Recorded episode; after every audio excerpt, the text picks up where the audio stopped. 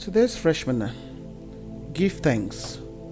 Hebrews 13 15. Through him, therefore, let us constantly and at all times offer up to God a sacrifice of praise, which is a fruit of lips that thankfully acknowledge and confess and glorify his name.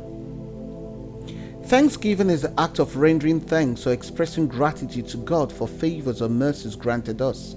Psalm 100 verse 4 says the password to access the Lord is thanksgiving, and we must do this always.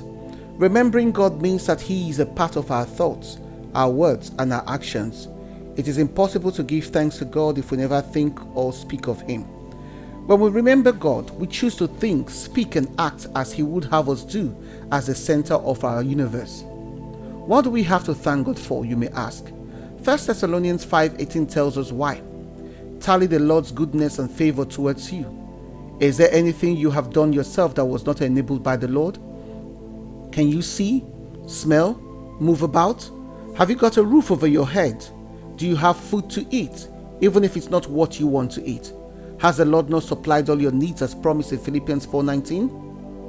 You must recognize God's hand in your life and give him thanks. What has he not done for you? My children and I did an exercise in Thanksgiving we started out with a sheet of paper, ended up with more than more, more pages.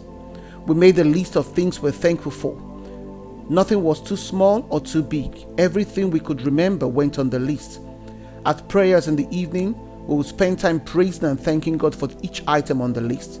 Believe me, it made us more aware of how limited and small our gratitude was compared to what God has done for us.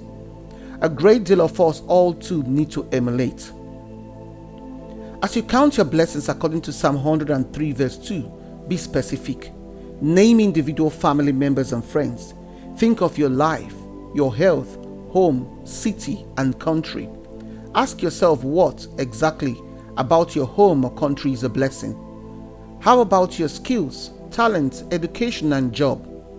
Think about those times that seem like a coincidence. Did you overlook God's hand in your life? Did you think of God's greatest gift, his son Jesus Christ? Ephesians 5:20 says to thank God for everything. When you look deeper, you'll find that there is always something to be thankful for.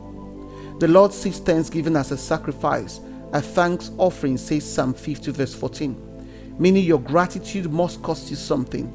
It could cost you time in praise, worship, and prayer, and money in seeds and offerings and gifts. If you want to have a close relationship with God, it is important to thank Him for your daily blessings. However, you should also look for ways to be grateful even when times are difficult. In addition, you can show God that you appreciate his blessings by honoring him through your daily your, your actions daily. Learn to interrupt your day for a minute to thank the Lord. 1 Chronicles 16:34. Cultivate the habit of celebrating God's divine goodness in remarkable deliverances, or in the ordinary dispensation of His daily blessings. Let us, through Christ, offer the sacrifice of thanksgiving to God continually. He is worthy of it all. Shalom.